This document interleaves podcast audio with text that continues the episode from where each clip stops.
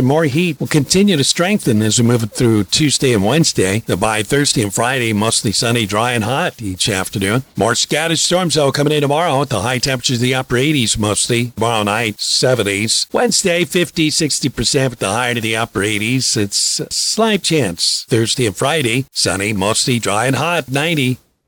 Need to replace your Social Security card? In most states, you can request one online with a My Social Security account. A My Social Security account gives you secure access to your personal earnings history and benefit status. You can also get a proof of income letter, estimate and apply for benefits, and more. Save time. Go online. Open a My Social Security account at ssa.gov slash my account. Social Security. Securing today and tomorrow. Ralph Sanji, W G S O.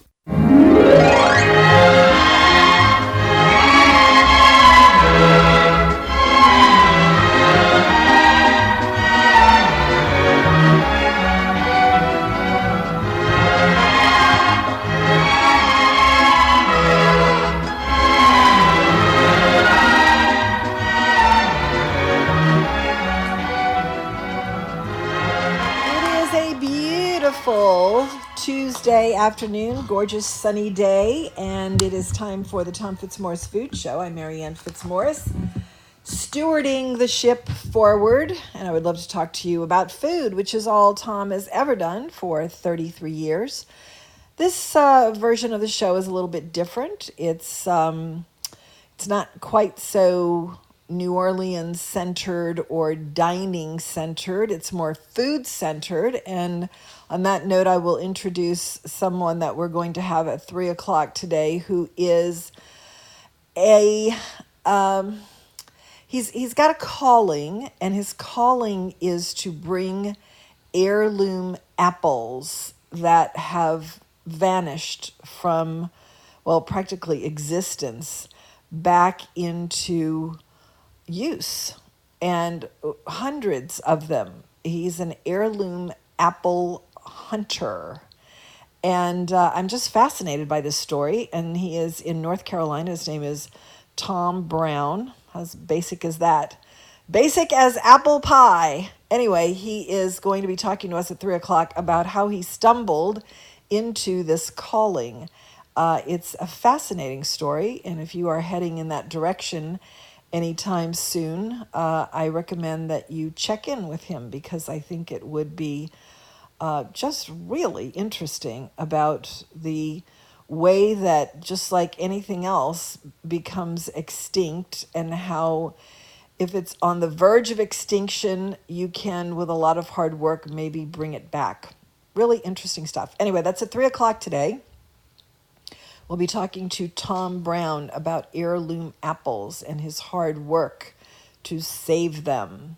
five five six, nine six nine six is the number. We're talking food, as we have done, or Tom has done. Okay, here's my question for you today. Two words. Explain Mandina's to me, please. We had lunch at Mandina's on the North Shore, but it is a faithful franchise of the original flagship, also stewarded by someone who is passionate about the original and has been in the business for a long time. He was a franchisee of Zia. Many years ago, when Zia started to franchise, he had one or two locations in New Mexico, but he's from here and moved back here and uh, closed the Zia locations and uh, opened a Mandina's over here on the North Shore. We don't travel far, as I have mentioned a few times. Um, I mean, we do sometimes, but just depends on the day, just depends on how we start the day. So um, we didn't go across the lake today. We stayed over here, and we went to Mandina's because, um, frankly, you know, I I have to cover the beat. And, uh, and so Mandina's seemed like a good place to go. I am not a fan of Mandina's, as I have stated many times. I am more a fan of the Mandina's on the North Shore because it looks nothing like the one on the South Shore. It has a completely different vibe. I'm not crazy about this one either. Um, it's uh, it's cavernous and really dark and tucked away in a strip mall in Mandeville. And um, and it, it's definitely not not my thing. But um, but we went, and I have a full report on the lots of food that we ate. And Don, the gourmet neighbor, is here to challenge me already. Thank you. Well, I mean, it's Come, not, ex- it, it, explain it's not, it's not Mandina's. Explain Mandina's. I, I need you to explain why you don't like it. Because the one over here is quintessential New Orleans. If exactly. You don't, it, don't claim to be from here at all. Exactly. But, well, we, we're all born where we're born. So I, I have to right. claim it because I, I landed here. I right. landed here. Um, but I've made no bones about the fact that I am a Californian at heart, and mm. I do not like dumpy places. And I do not, and this is just a personal taste. I mean, sure. this is just sure. a personal taste that I reserve the right to have. And um, sure. and that's all there is to it. I don't like uh, greasy, dumpy places, of which I would certainly say Mandina's qualifies. I like I like certain New Orleans places. I think Katie's two blocks away is a real favorite of mine. It's and I, and I would not call that a New, a New Orleans style restaurant at all. You would that is okay. A rec- that is a recreation of what you're ch- uh, chastising. Okay, it is a well. Maybe it's a little. Uh, it's a. It's a neighborhood restaurant with, I mm-hmm. would say, classier food, and mm-hmm. um and, and I like it. Uh, I don't sure, care I'm, I'm for. Not saying, I'm not saying the, it's bad. The I'm not greasy bad, diner spoon. You know. So what we had today was I ordered on okay. your recommendation. I ordered the onion rings. Now, again, this is where we part company. I am a thin string, smaller right. version. About the thickest kind of onion rings that I like are, say, blue crab, which are about half an inch thick. They're mm. kind of medium. The big, mm. gigantic inch onion rings, I'm not a fan of right. at all. As like those, those go, as those go, these were good. Mm-hmm. They were not, doubly your, thickly thing. battered and and uh, very crispy. What? Right. Go ahead. I'm sorry. I said just not your not your preference. Not my thing. It's not onion my rings. thing. Right. It's not your thing. It's not my thing. But I did order them because a good onion ring can be a good thing regardless of what your you know preference is, thick Style. or thin. And it was in fact a good onion ring. I have to. I can't take that away from it. A little too. A little too double battered for my taste. I kind of mm-hmm. like the one batter thing. Um, yeah. I think if you have to crunch down too hard on something, it's maybe too crunchy. But um, but that's just nitpicking. I mean, as a general rule, I would say right. that this was a good onion ring if you like the thick onion ring. So check mm-hmm. there, I would good. say. Um, I got the um, the artichoke string, not artichoke, it was um, crawfish spin dip with fried bow tie pasta, and to that I will say thank you, Mandina's, because what arrived in front of me was a pile of uh, fried pasta that was so dark, meaning change the oil, please, uh, that I wasn't even, even tempted. Over here. I wasn't even that, tempted a, to eat it. Not even tempted. That's not on the, that's not on the menu here at all. Okay, well, if, if something has spinach in it, yeah. spinach is a really good thing to eat. Right. I'm not eating enough of it, so if it's got spinach right. in it, I'm going to order it. So we got that. We got the garlic bread, which um, I have to say... Did you just bring it to you?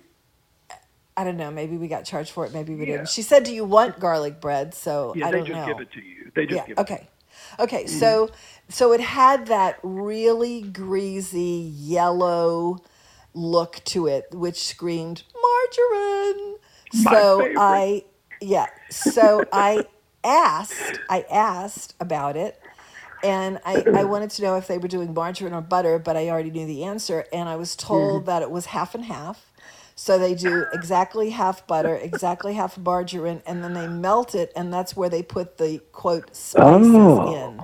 I don't know what ah. spices are there, but this was cranked up, jacked up garlic bread. It was really mm. good, really mm-hmm. good, and if I could just get the margarine sludge out of my mind, I would have really, really pounded that. Yeah. But you know what? Again, I was really happy that I could think of margarine, and I didn't eat but two slices of it, but it was really good.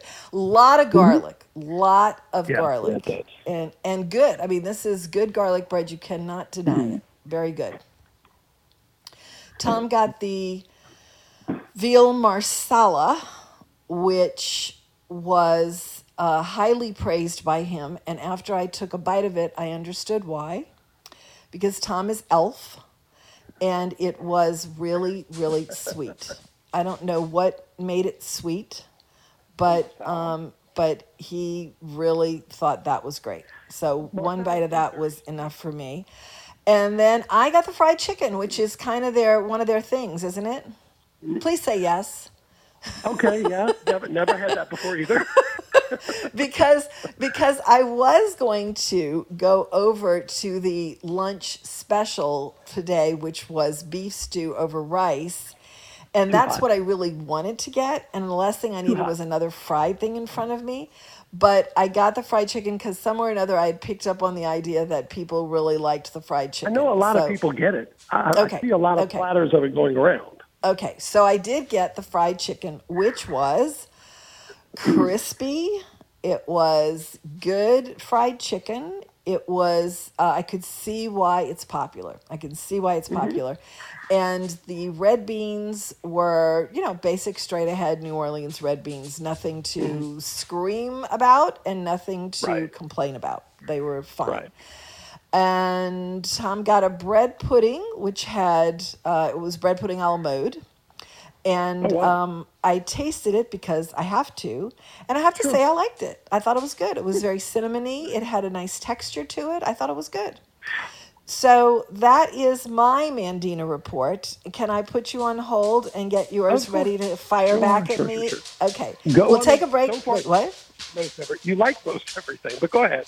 Yeah, so yeah, yeah, yeah. I'll so we'll we'll come back. We'll come back with Don sure, the Gourmet Neighbor, go who is a huge Mandina's fan. He's not that huge, but he's a Mandina's fan to be sure. And uh, he's going to come back and talk about Mandina's. We'll be back.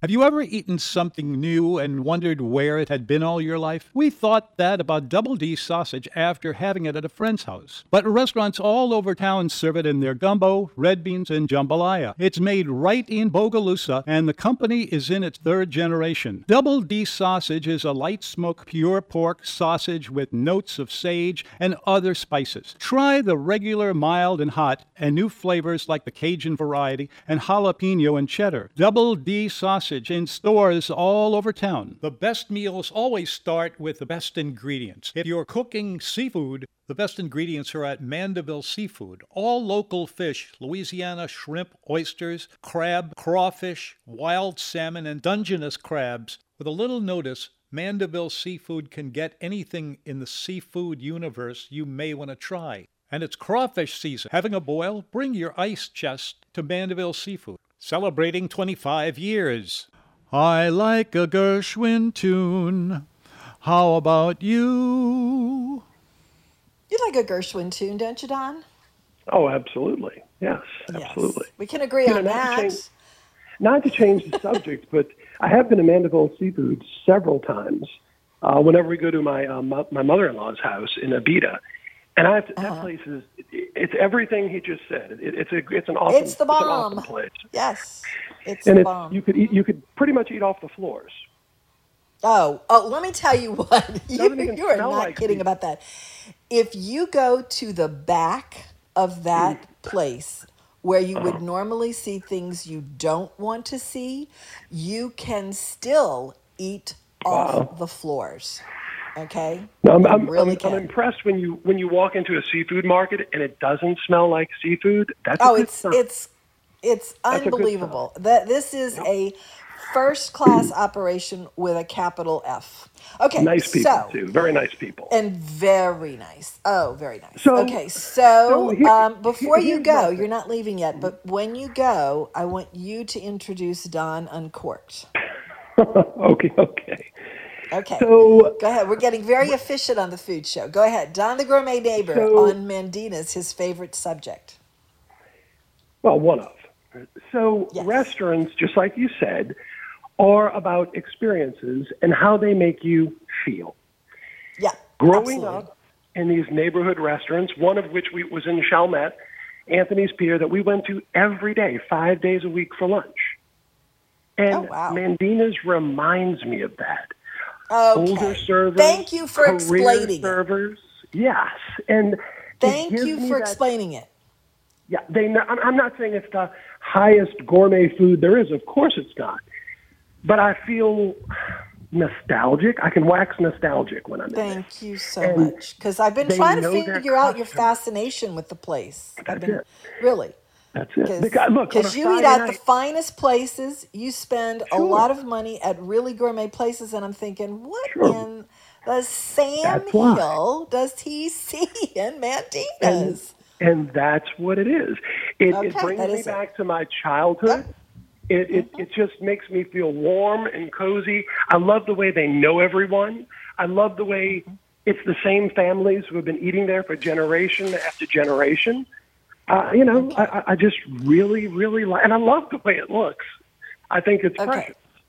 Now, now, if you took off your rose-colored glasses, I guarantee that your opinion oh, sure. would be a lot different. I'm not gainsaying your nostalgia, because yeah. I say about just about everything, when you peel off all the layers, you're a six-year-old mm-hmm. kid, and that's, that's right. how you feel I, about I everything. And I, okay? But I, but I do think the food is good. I don't think I'm not a fan of their um, oh help me the trout meunier at all. I, I mean, it, it looks like a ladle of white of brown gravy is poured on top of three cans okay. of sliced. Uh, it's just too much. I'm glad I didn't get it. Phew. Okay.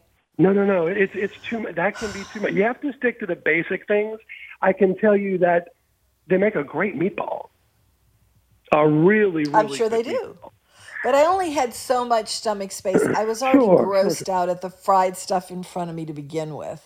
So, yeah, you know, yeah. uh, if you like that kind of thing, if you like the fried stuff, I'm sure you would really get it. You're right. I did like most of what I had. Mm-hmm. I just yeah, didn't want to eat yeah. all that fried stuff, you know? And I but, do, I, I but the do truth not is, like, go ahead.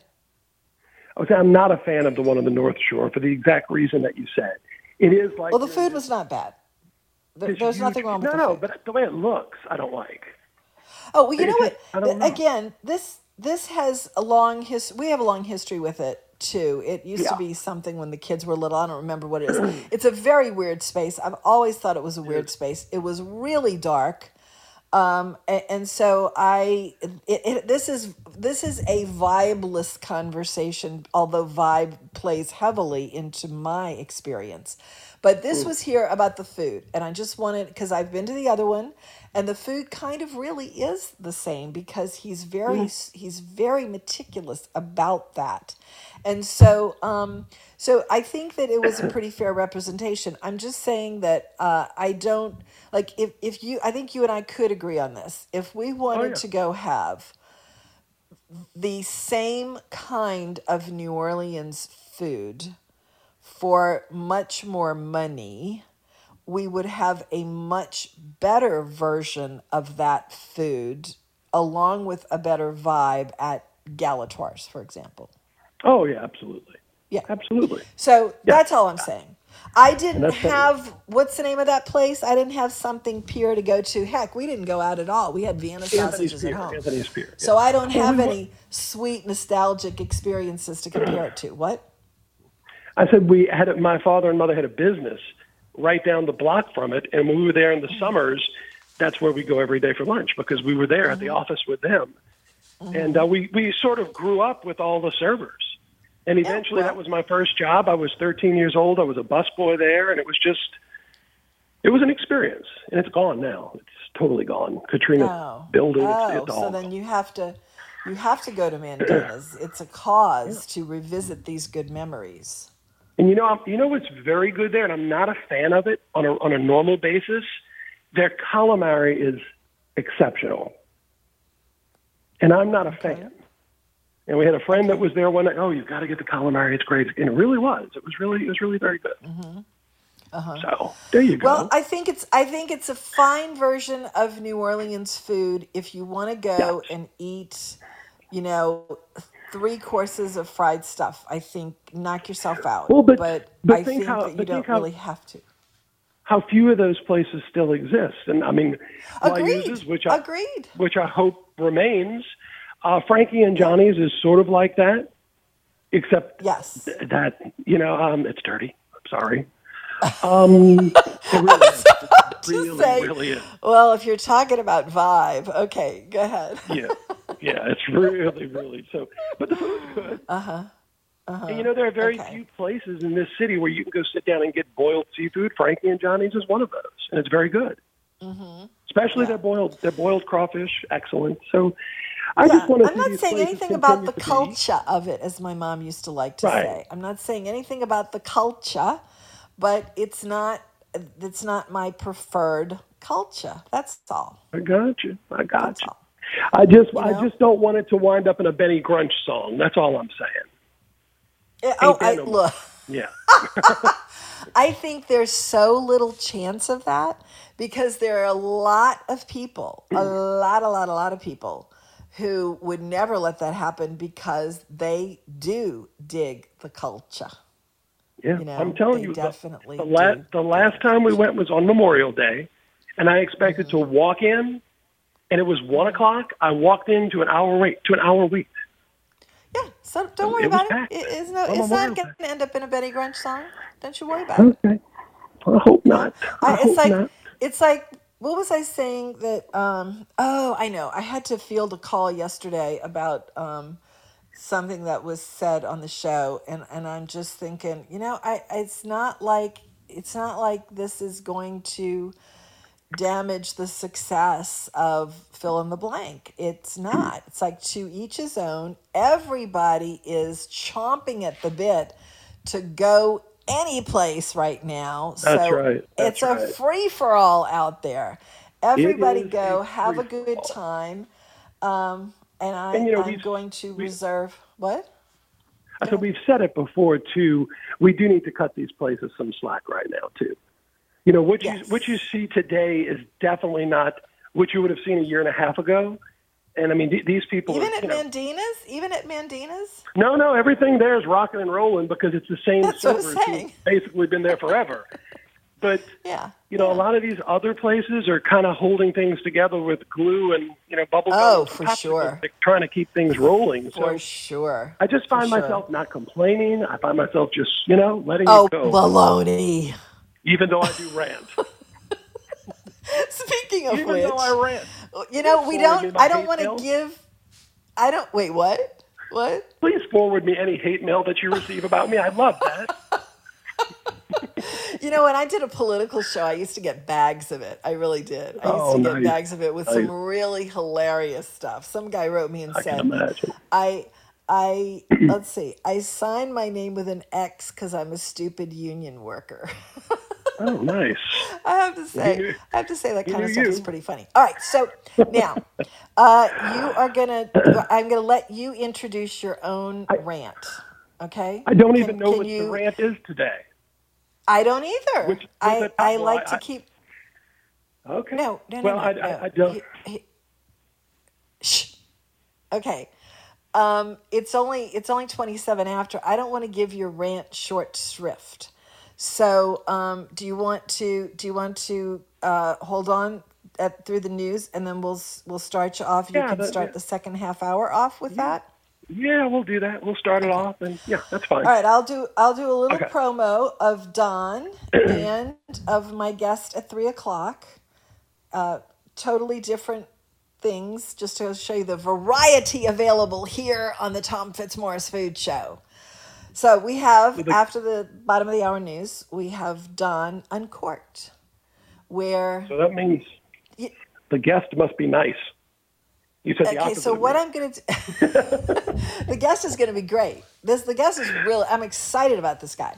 All right, okay. So I'll just go ahead and sort of set it up like I would. So Don and Don's going to be here now to refute my assessment. So Don is pontificating as he does like to do. Don is going to pontificate about some. Um, what is what is he going to pontificate about, Tony? Ooh. What is? Okay, so it's not marked? Okay. So we'll just have to wait in anticipation of what Don is going to rant about today. It's Don's pet peeve. It's called Don Uncorked. And if you can imagine, this is how I usually set it up. I say that Don is sitting down in his silk robe with his, what are those little, uh, ascot? Is that the thing you wrap around your neck? What is that thing? Yes. Yes. That was Do you have ascot. One of those, Don? Do you have one? Okay. Sitting in a plush chair with his bottle of champagne, and he is pontificating about something else that annoys him about dining out, Don's pet peeve, but we call it Don Uncorked. And he will be back to introduce himself, Don Uncorked, after the bottom of the hour news right now from the Louisiana Radio Network. Louisiana Radio Network, I'm Brooke Thorington. A bill to allow social media users in the state to sue platforms like Twitter and Facebook if they are blocked for political or religious speech is dead in this legislative session after the proposal failed to receive a hearing in the House. Republican Monroe Senator Jay Morris is disappointed and believes social media has too much power. The fact that oftentimes one side of the story is let out, but the other side is censored or deleted entirely is problematic for the nation, in my view. A bill that would have banned drivers from handling their cell phones while behind the wheel failed by one vote in the Senate. The House-approved measure needed twenty votes to pass in the upper chamber, but it received nineteen. Franklin Senator Brett Elaine sees this as government interfering with a person's life. Have you ever heard the, the term nanny state? No, yes, I've heard that term. Do you think that applies here? Beaubridge Representative Mike Huval has been trying to get this legislation passed for years. The session ends on Thursday. L R N. It's the first day of the first grade, and she found a new best friend. It's a laid-back Sunday afternoon you wish would never end. The homemade taste of Bluebell and good friends gathered round.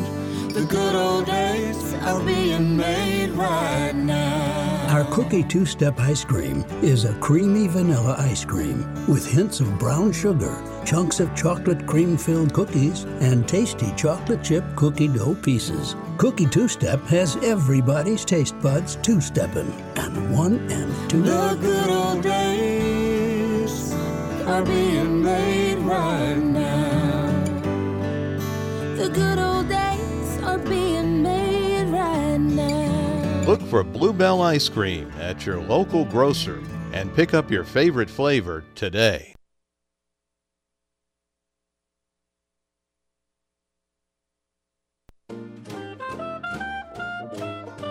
Over the last seventy-five years, New Orleans has gone through many changes, and so has W G S O. From our early beginnings in nineteen forty-six, broadcasting from the Jung Hotel, being home to Papa Stappa in the nineteen fifties, being a music station, talking biz radio to speaking easy New Orleans style, you, our loyal listeners, have been here every step of the way with W G S O. It's now our seventy-fifth anniversary, and we are so proud to have you here with us to celebrate. So we're going to celebrate all year long to show our gratitude to you and make twenty twenty-one our most successful year yet. And we will also continue to bring programs that appeal to people of all backgrounds. So from all of us at W G S O, we want to say thank you for making us the community voice of the Crescent City. I'll take Manhattan, the Bronx, and Staten Island too. Yes, indeed. Thank you, Tom. Boy, oh boy. I uh, I have to go out and get another... A gallon of ice cream. I, I, I'm so susceptible to advertising. I think that is the most wonderful commercial, those Bluebell commercials. I just find myself going, oh, thinking of myself in a hammock, the good old days. You ever think that when you listen to it? It's sweet. Don, is Don still with us? It makes me think of being. It makes me think of being at Mandina's. You see, that's the same. Well, there you go. Everybody's good old days are different. That's right. That's, that's it. right. That's it. Everybody's so, different. Okay. All right. So this segment of Don Uncorked, which I really do not remember which one it is, so I'll be mm-hmm. equally as surprised. Uh, for mm-hmm. those of you, for those of the audience who do know me, they know that I am very opinionated. Uh, at the age mm-hmm. of three, I had an opinion for just just about anything you could ask me, and it's continued on through my life. And no matter how much I enjoy restaurants, there are some things that drive me crazy. And this mm-hmm. is sure to be one of them.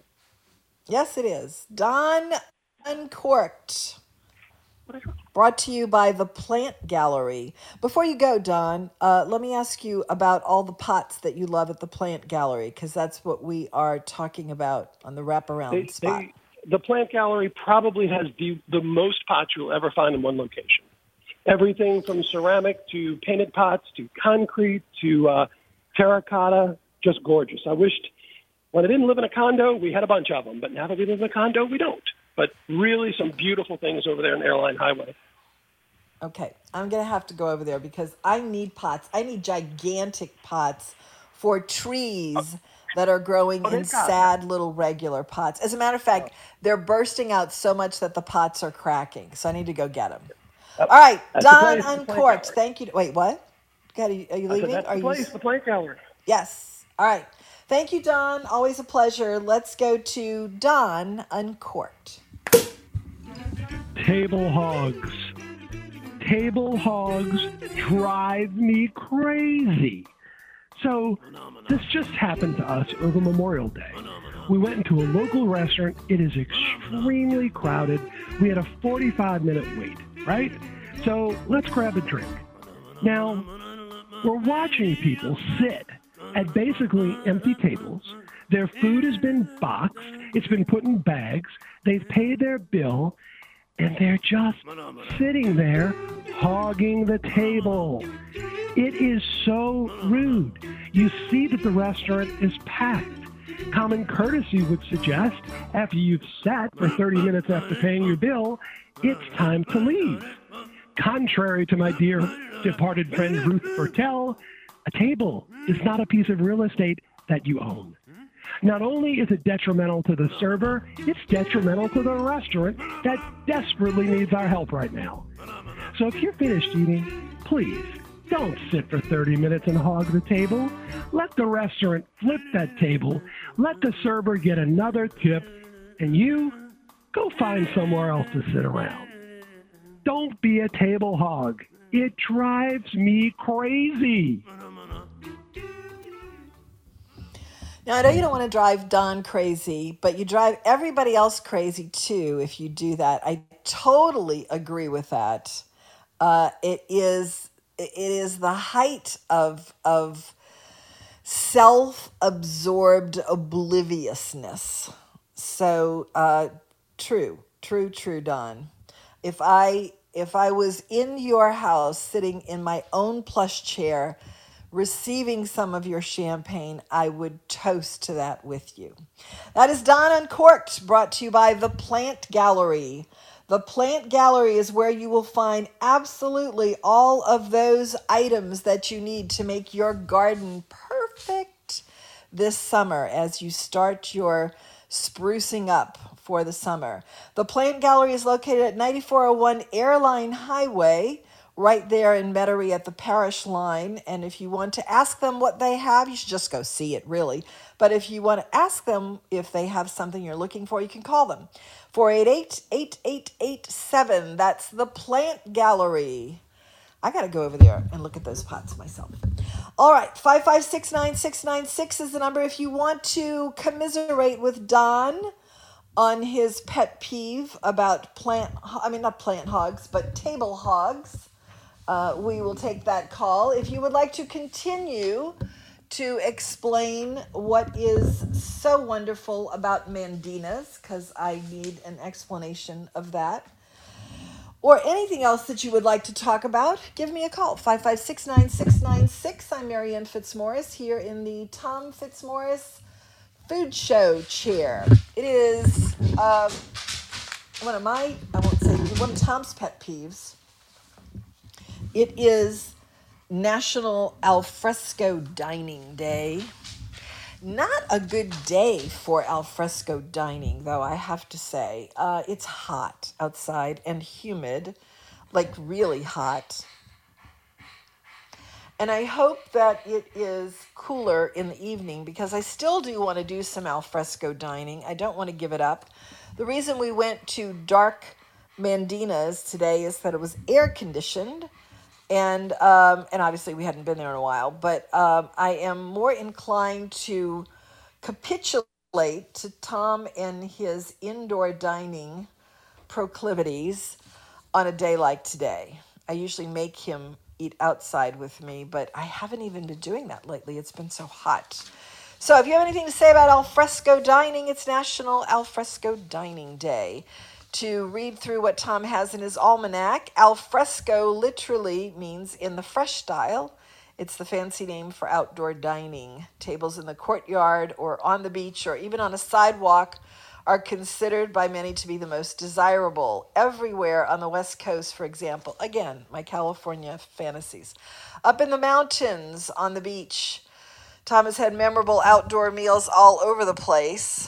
Only when we dragged him. Unfortunately for us, our climate doesn't provide many days when dining outdoors is comfortable. In most years, we go straight from, and also let's not forget deer flies right now. I really hate deer flies. In short, intense, clammy winter to a blazing, humid summer and back again.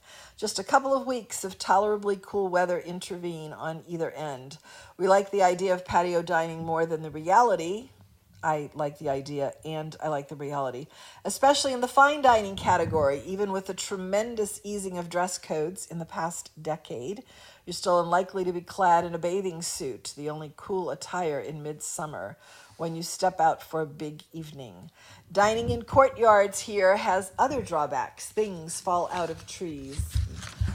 Should I tell the really disgusting story about what happened to Mary Lee and I when we went on the first week, an outdoor dining experience at a Mexican place in Lakeview? So disgusting. Not their fault, just nature. When you step out for a big evening, dining in courtyards has other drawbacks. Things fall out of trees. First come the live oak catkins, then the stinging buck moth caterpillars. The French Quarter, which has the best courtyards, also has rodents and termites. Boy, have I heard stories about that. Even the best kept, cleanest, most pest-controlled restaurant cannot control all its neighbors. Who but the most dedicated lover of outdoors would put up with it? Everybody, apparently, except on really hot, hostile sidewalks. Alfresco tables fill up, regardless of how uncomfortable it may be.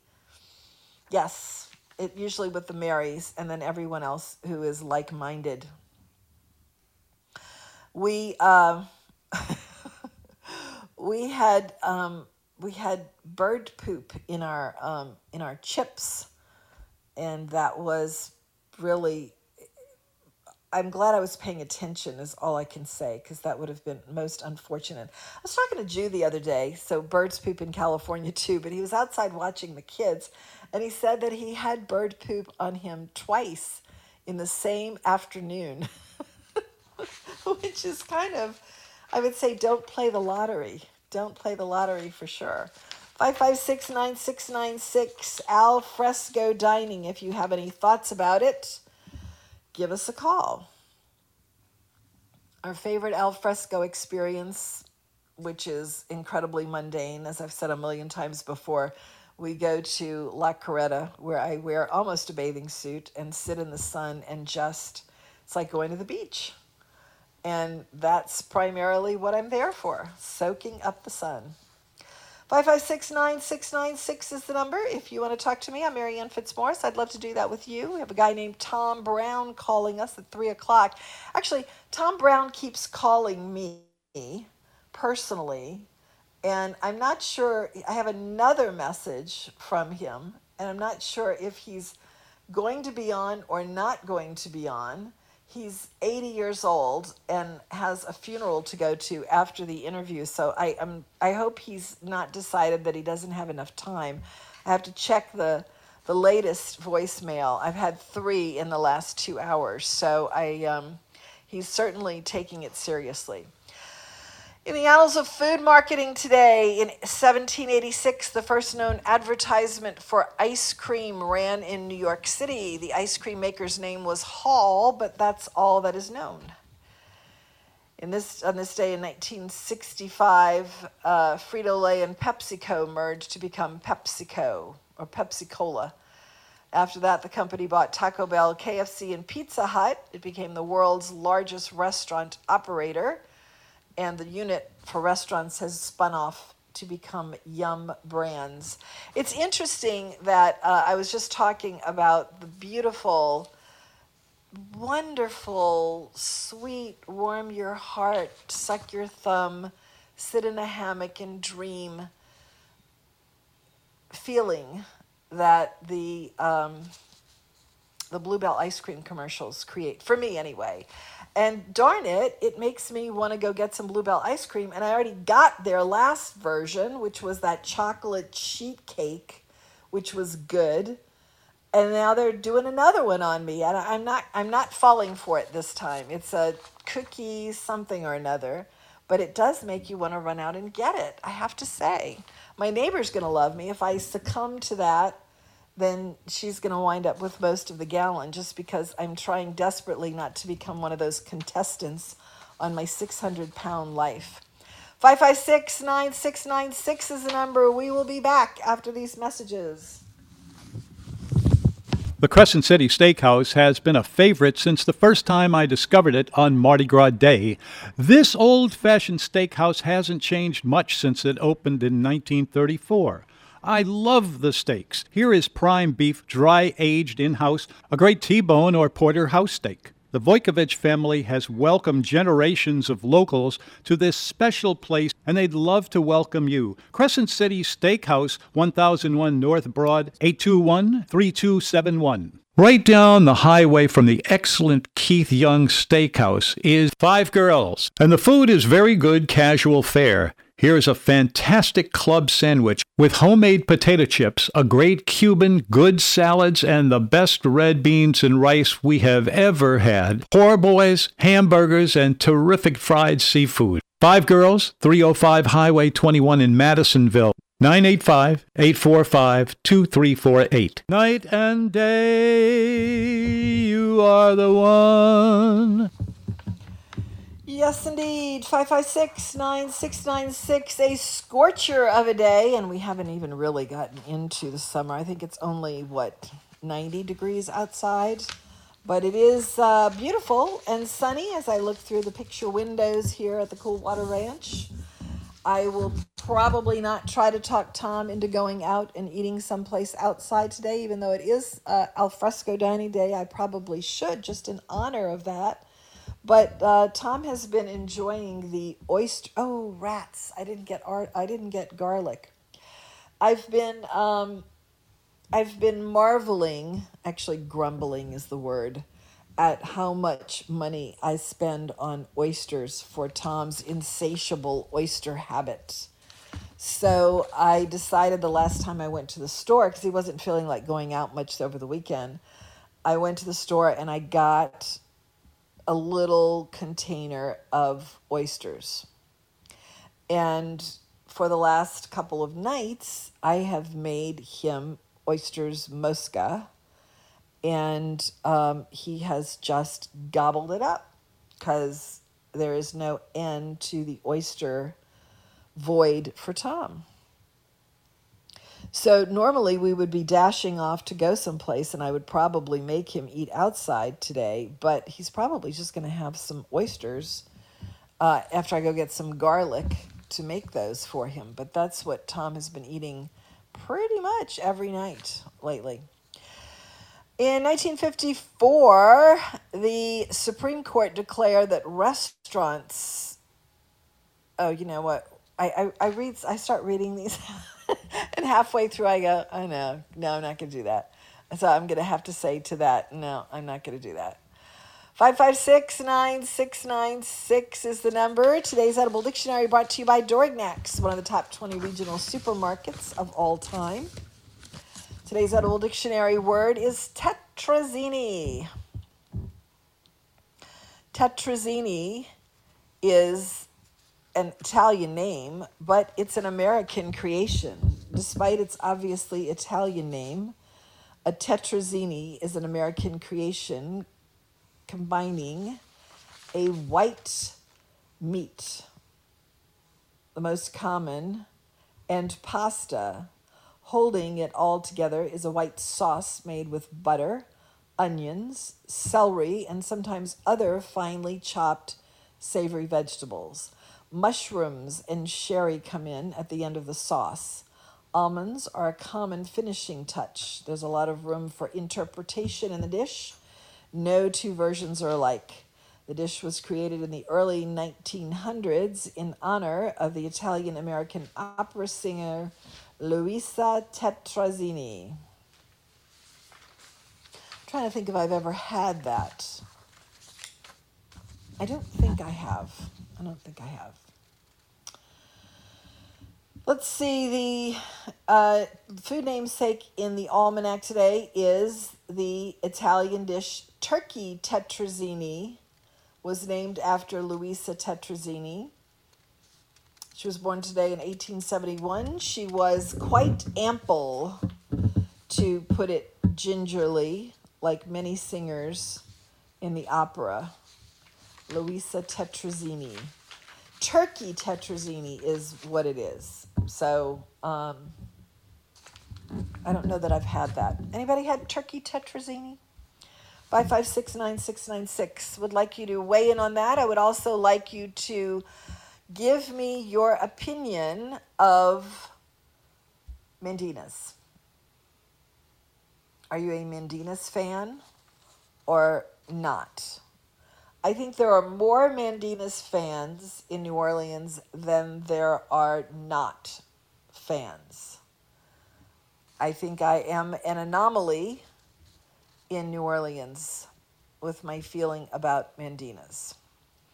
And for that, I would say I do not have to wait in that in that line that lasts for an hour.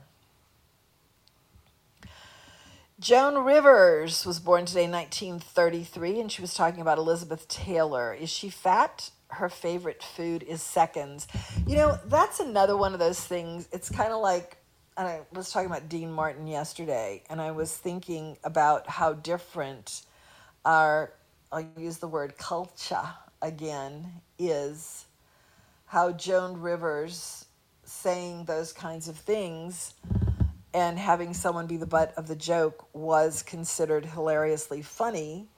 And now she would be, um, well, I would say banned from Twitter for sure, but it's it's just kind of interesting how times do change. They really do.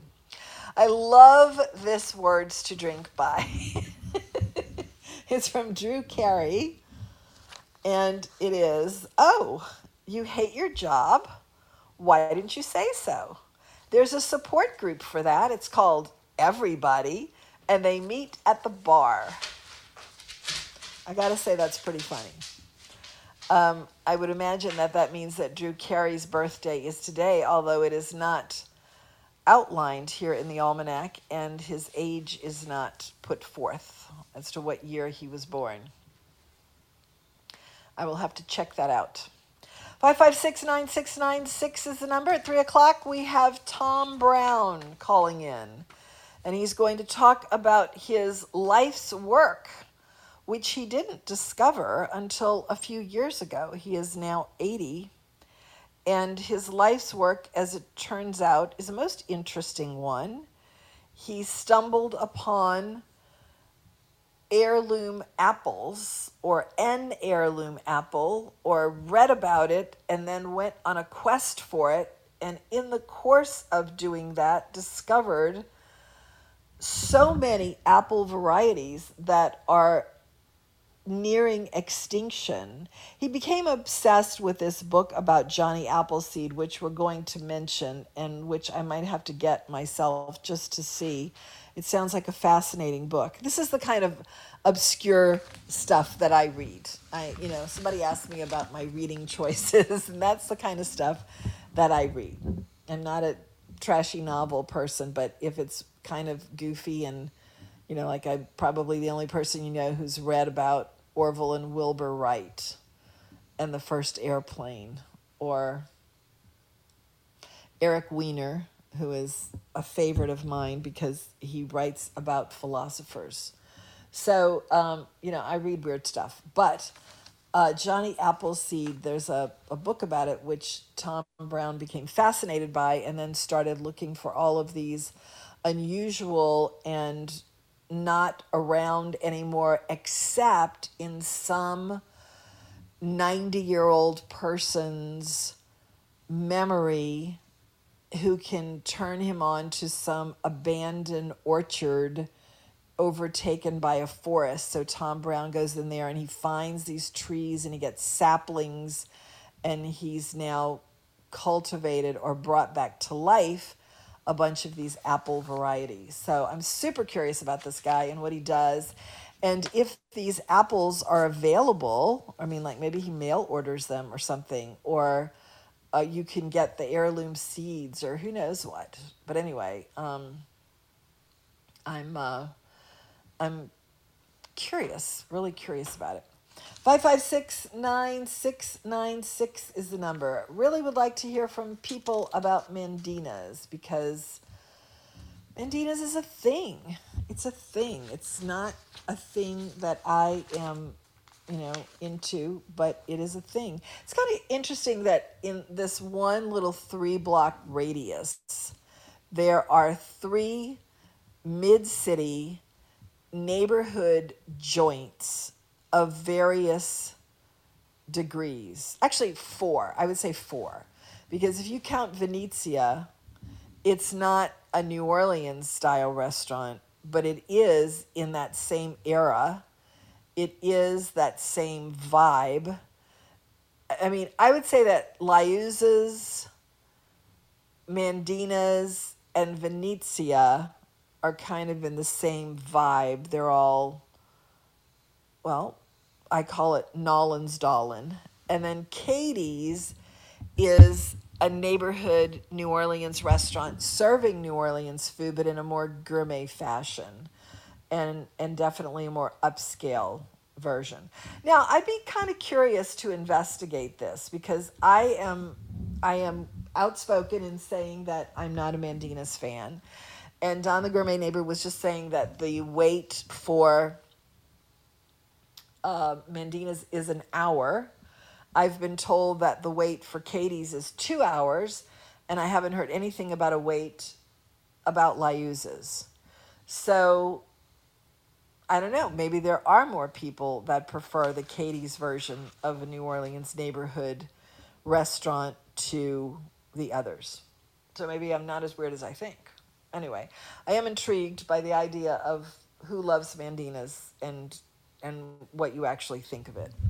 I have not gotten the meatballs and spaghetti in a long time, although I do remember having it and liking it. And I think it's just, it's right out of that fifties era with, you know, you can get a gigantic menu full of things that are all New Orleans food or New Orleans Sicilian inspired food. It's fried or it's a red sauce.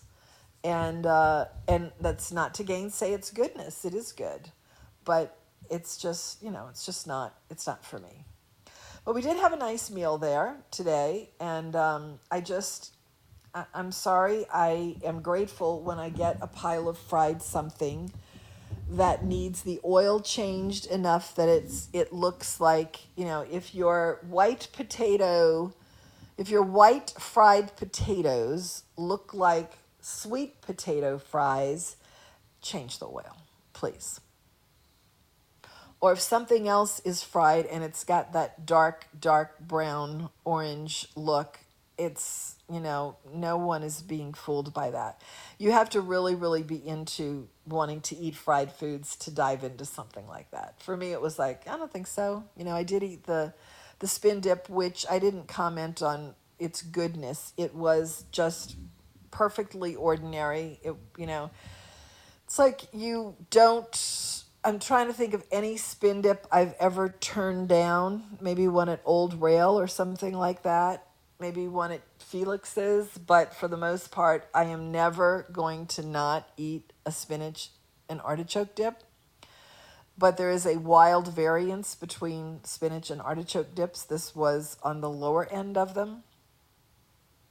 But I can't say that I didn't think that the bread pudding was good. It was a perfect slab of New Orleans bread pudding. It was covered with a sweet caramel sauce. It had a scoop of vanilla ice cream that was drizzled with said caramel sauce. It had the perfect cinnamon component to it. It had a good cakey texture. It did not have raisins that I would not have wanted to eat. It was good, and I, I'm not a bread pudding person, but I thought this was a good bread pudding. I can see why Tom jumps into things like that. But we took all of that home because it was an enormous pile of food, and who needs to eat that? All right, we have Tom Brown, the guy I was talking about, coming up after three o'clock, W G S O New Orleans. It's three o'clock, news time. U S A Radio News with Tim Berg.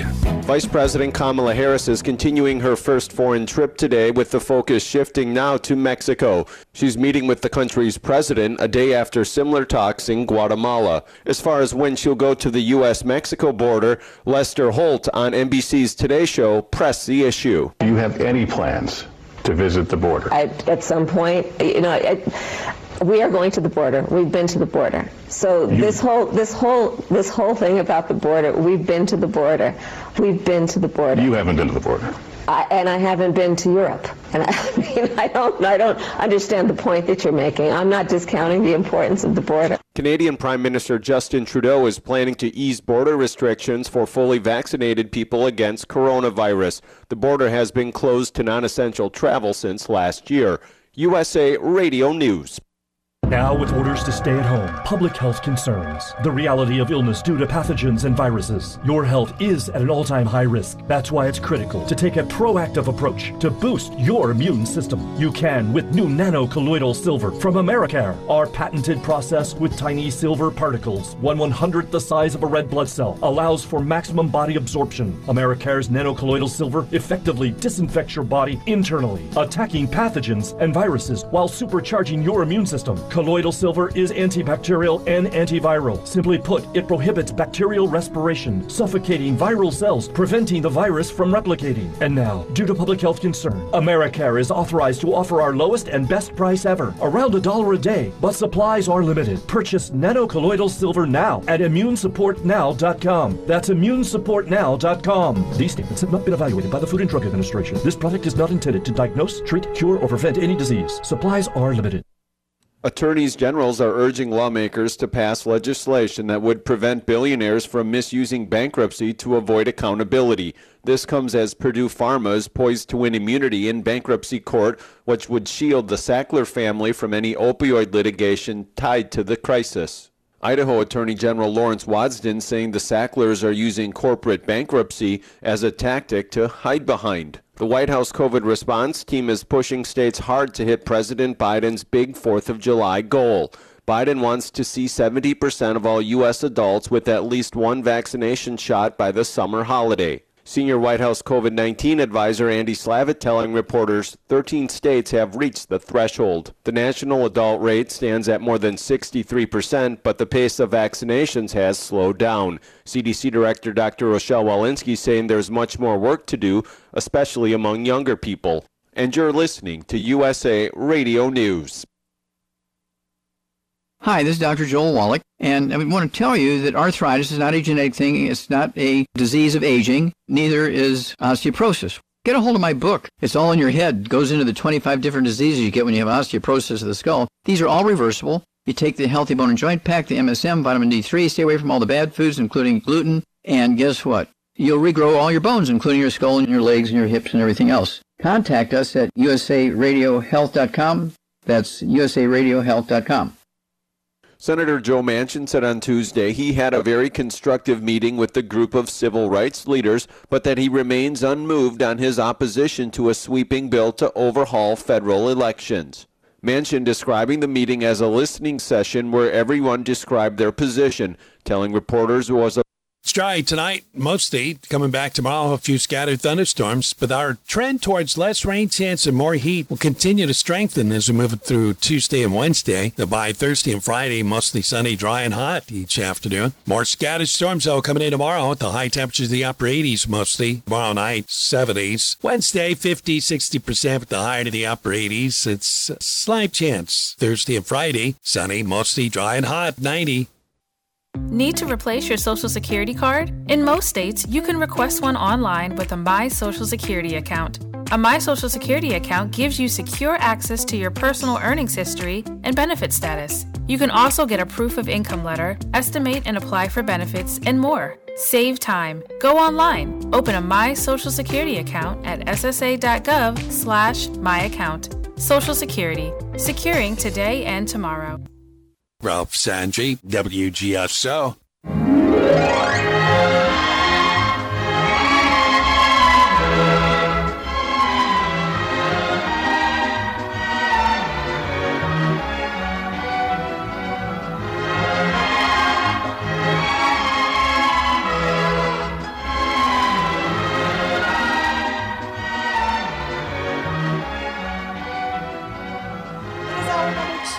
Tom Fitzmorris Food Show here on a beautiful Tuesday afternoon.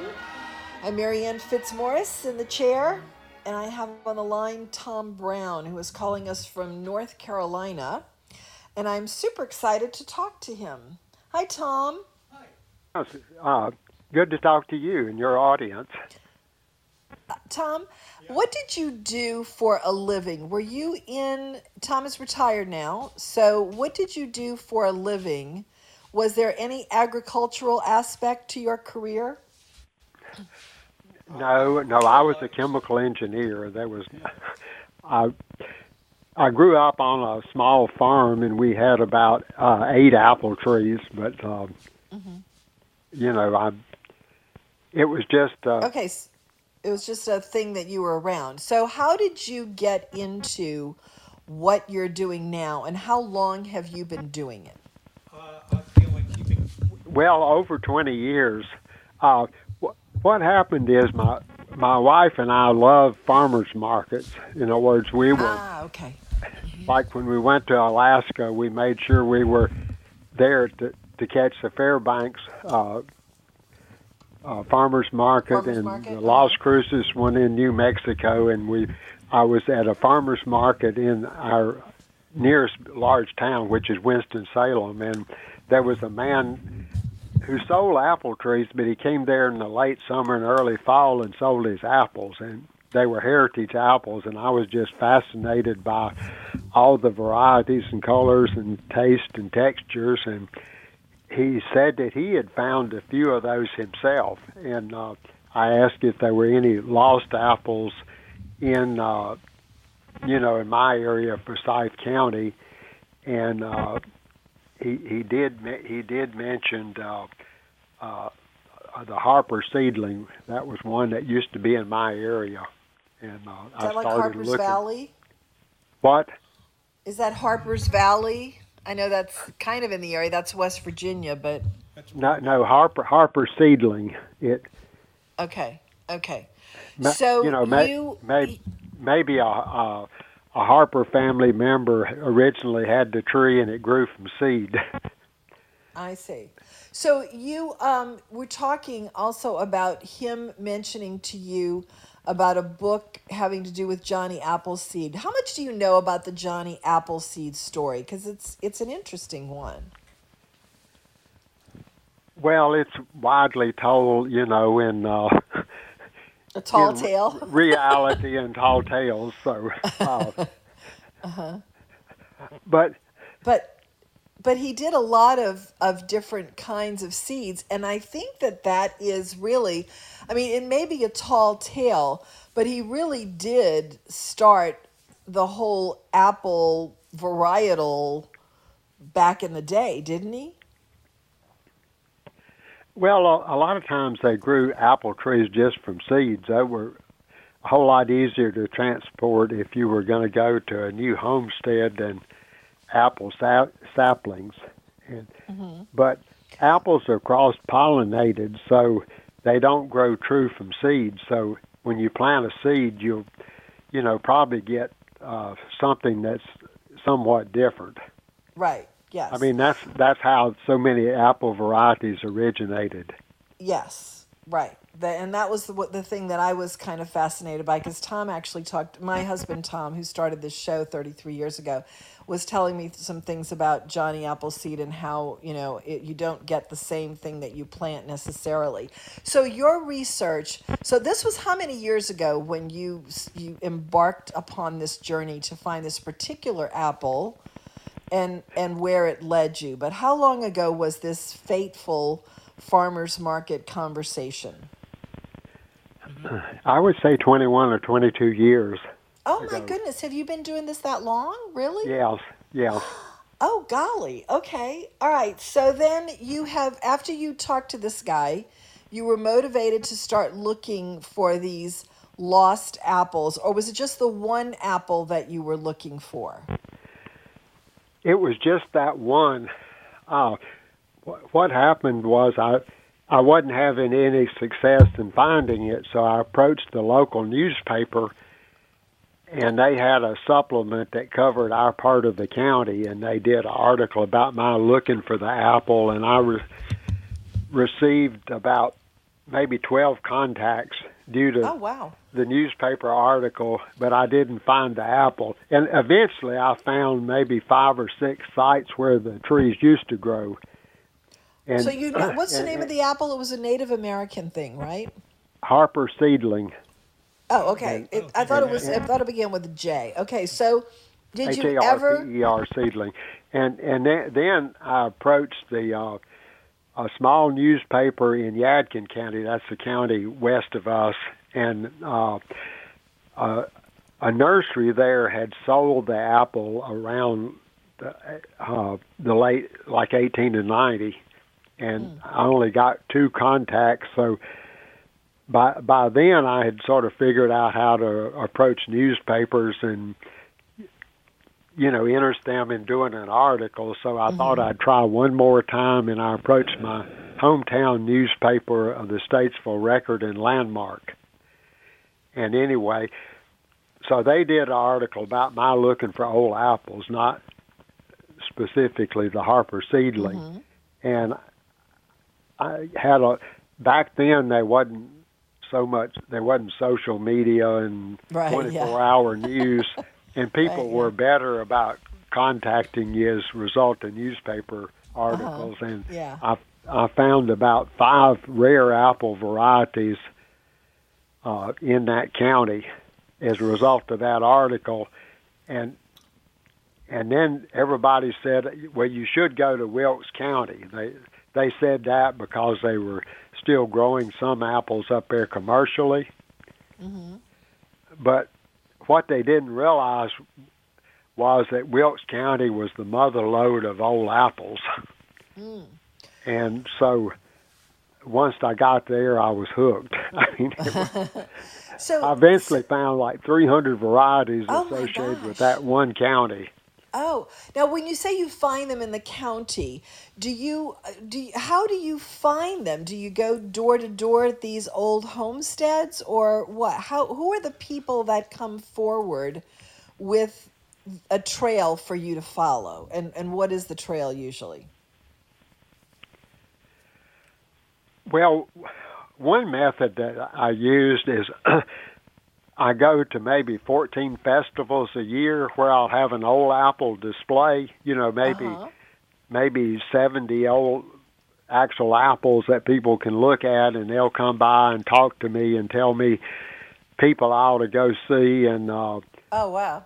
And, and it it also helps if you can find a local person that can take you around to d- see different people, mm-hmm. uh, because in some areas, you know, if you're a total stranger, people are not going to say, or immediately yeah. get off my land or my doorstep, but uh, mm, yeah. if they don't know you, they might not be as helpful as if uh, a well-known individual yeah. in the community takes me to their Someone house. Someone introduces so. you, yeah, if you have an introduction. Okay, so you go and you, when you find these apples, is it always the fruit or is it the tree? And then do you have, you have your own orchard, don't you? Yeah, yes, I do.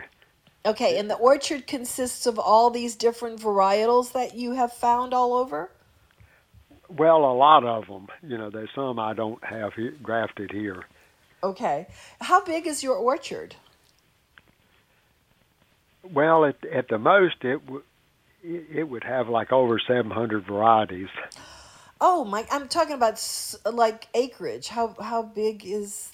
How big acreage is it? Well, it's it's only just a few acres, but they're planted densely. Oh, my goodness. And you have seven hundred different kinds?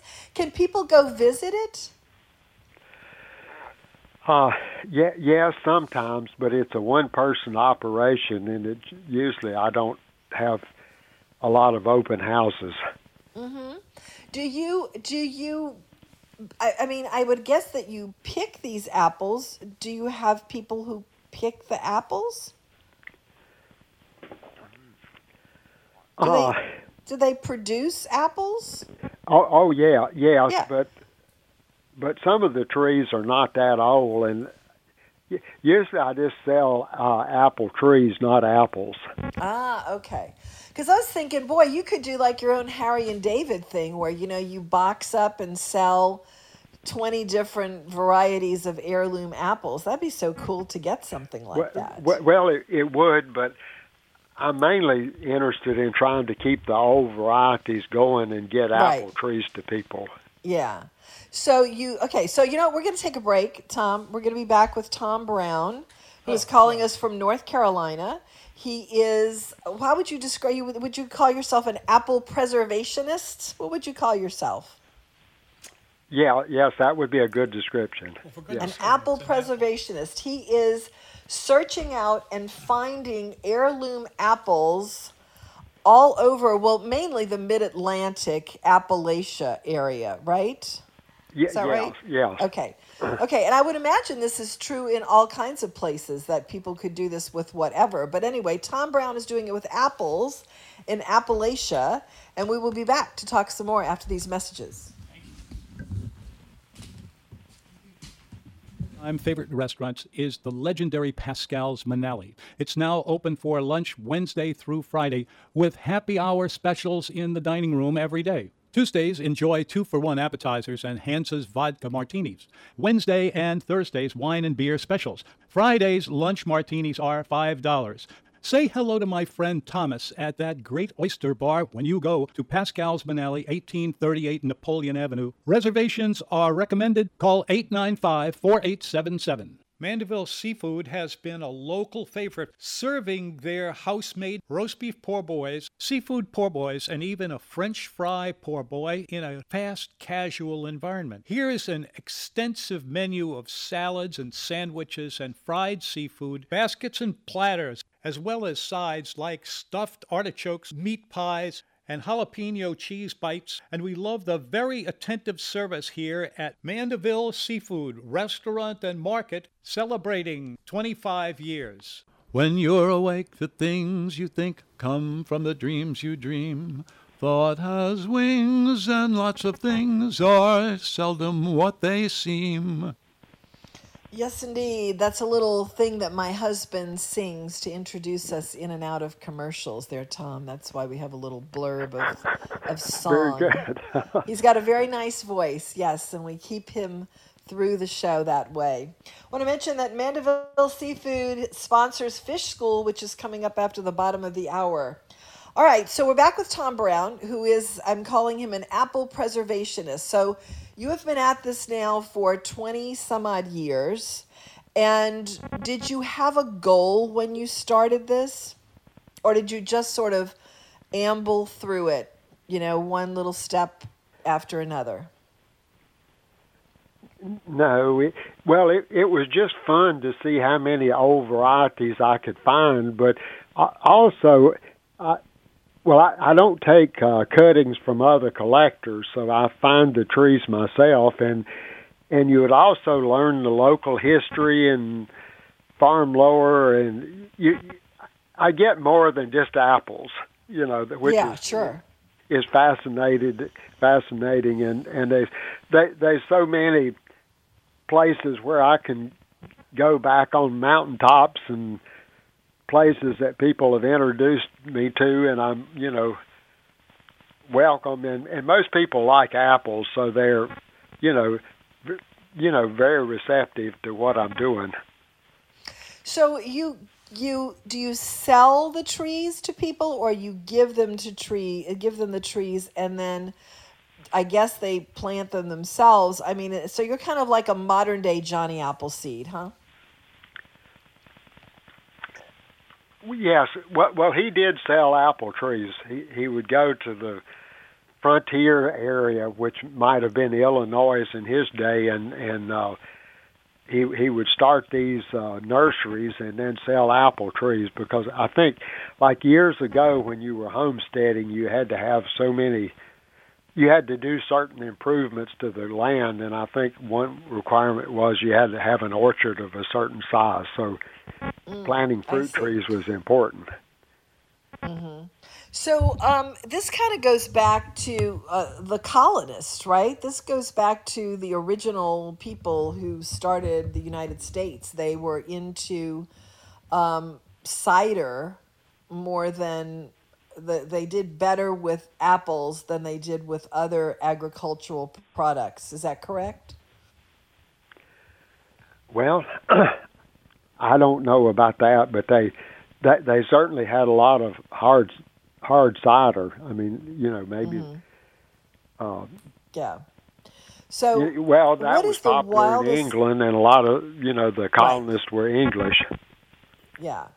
So uh, what is the wildest story that you have about finding a particular apple? Where is the most difficult place that you have found an apple or an apple tree?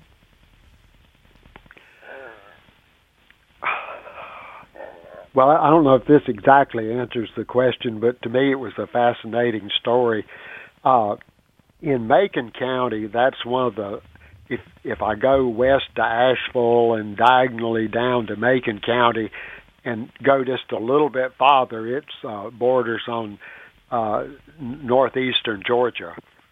Mm-hmm. And anyway, there there were uh, several people uh, there that told me about a, uh, a w- wonderful apple.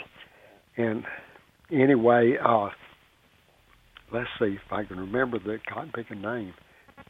Well, of the it, apple it, or the area? Well, well it was. Uh, uh, oh, okay.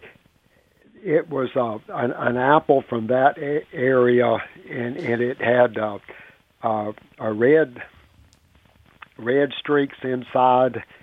And anyway, and, and two different uh, gentlemen told me about the apple, and um, and anyway, but and then about five years later, on a mountaintop, I found the apple that uh, fit the description of that one they had told me about. But these people ah. had they they had uh, passed away, and and then. Uh, My wife and I like farmers markets, as I said, and in our local mm-hmm. newspaper we read about a, a farmers market uh, uh, up in uh, Roanoke, Virginia, which was maybe a little over a two-hour drive from our house. So we went up there one Saturday, mm-hmm. and uh, it was a nice little farmer's market, you know, a nice little outing. And I said, well, well why don't we go uh, go home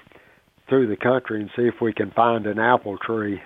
And maybe twenty-five miles south of Roanoke, there was somebody that had uh, uh, two big apple trees in their yard. And uh, I stopped and, and asked about it. And anyway, uh, and, and they apple? said that, well, and they, they said the two trees were wine saps. And I asked if any, if if they remembered any other old apple varieties, and they mentioned the one from uh, Macon County. Mm-hmm. So I went back there and got um, some apples and mailed to him, you know, later in the year, and he said, yes, that was the, the lost apple variety. So, hmm. and I've d- done that on several occasions. In other words, I have like extensive uh, notebooks where I'll write down these names and descriptions, and then often when I find an apple that fits that description, I'll, you know, perhaps one person has a tree and they don't know the name, and then another person, you know, that maybe lives twenty miles from them will remember an old apple, but their tree is gone. Mm-hmm. And I'll put the two together and uh, and get it back. Get the apple identification. And oh. uh, and but this is getting harder to do. My when I was doing the bulk of my apple searching, that there were still elderly people alive that could identify the apples and a lot of trees still existing. Mm-hmm. But in those twenty years, a lot of these people that could identify the apples have passed away, mm-hmm. and a lot of these old trees have now been lost.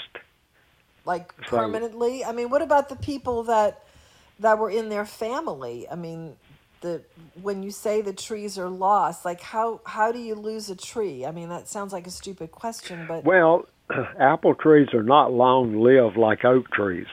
They oh, get okay. hollow inside and, you know, you... You can just lose it, yeah. yeah okay. Yeah, yeah say, well, I... But I don't let know. me ask you this. How do these apples taste?